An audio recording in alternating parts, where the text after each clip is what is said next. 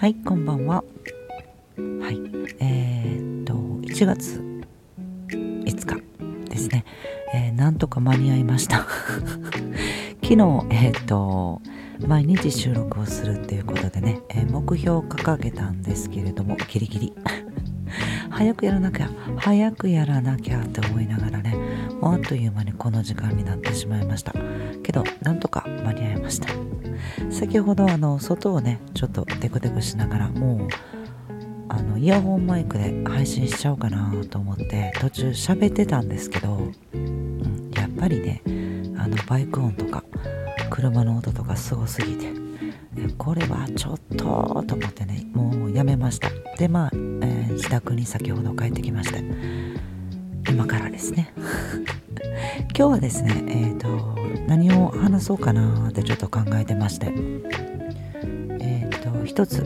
先日ちょっと X にも書いたことでいいかなと思ってお話ししたいと思います。あのー、伝書バトって皆さんご存知だと思うんですけれどもねあのー、この伝書バト良い伝書バトだったらいいんだけどたまにねそうじゃない場合もありますね。例えばですねあの方があなたのことをこんな風に言ってたよとかその内容がいいものであればね何の問題もないんですけれどもそうじゃない場合とかあとそうですね A さんと B さんがどうやらこんなことで揉めているらしいとかね。ねそういう伝書バトって結構ね飛んでると思うんですけど。私はあのそういう伝書バトがすごく苦手なんですね、うん、なので、えーと、例えば DM とかお便りとかであのそういうお話をいただいた時にははい。あの私に必要な情報ではないのでお控えくださいって返してます。なんかそれを返した時にねすごい、えーと、批判されました、うん、どんな批判を受けたかというと、えー、人間味がない冷たいってね言われたんですけれども、うん、えっ、ー、と例えば当事者同士の問題なので第三者。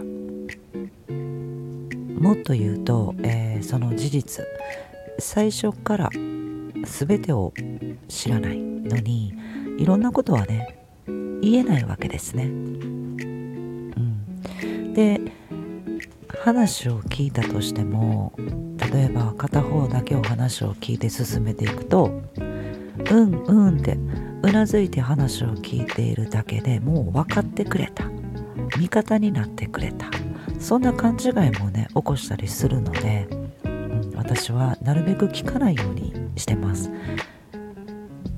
で、えー、結論から言うとあの答えを聞くんですね。どうしたいのって。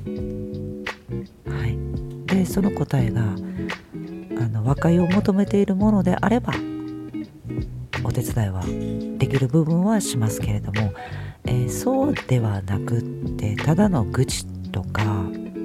悪口ですねまあそういったものは私もやはりこの自分自身がゴミ箱にはなりたくないので 受け取らないようにしてるんですね。うん、であとまたその、えー、あの方がこんなことを言っていたよっていうパターンの場合は「うん、あそうなんですね」で終わらせます。なぜかっていうと、うん、そういった伝書バトの場合はですねえ届けてきた方その言葉をね持ってきた方の主観とか感情も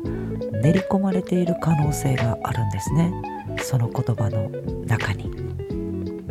ん、伝え方一つで言葉の、うん、ニュアンスとかもね、え、言葉の意味合いも流れも全部変わってくるしましてやそれが途中切り取られた言葉であればもともと大変なことになる。なのでまあ私は本人から聞かない限りははい、えー、そういった言葉も信用しないことにしてます。あのー、そうですね。なぜこんな話をしたかというと昨年、音声配信を始めてから、えそういうことがいくつかありました。うん。リアルだと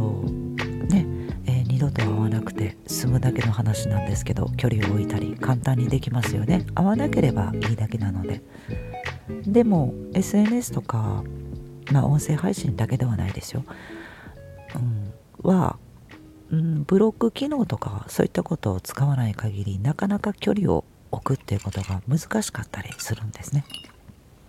うん、で去年そういったことがありました。のでやっぱり、うん、なるべくそういったものはもう最初で受け取らないっていうふうにしようって決めま決めたんですね、うん、だかまあ2024年度は、うん、負の連鎖になるべく、関わらない避けられない部分もあるとは思うんですけれどもなるべくならそんなふうに思うところですはい以上ですえっ、ー、となんかねちょっと真面目な話になりましたけど 今日はこの辺で終わりにしたいと思います。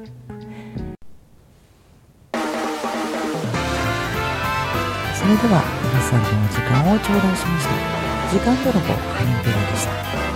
Thank you.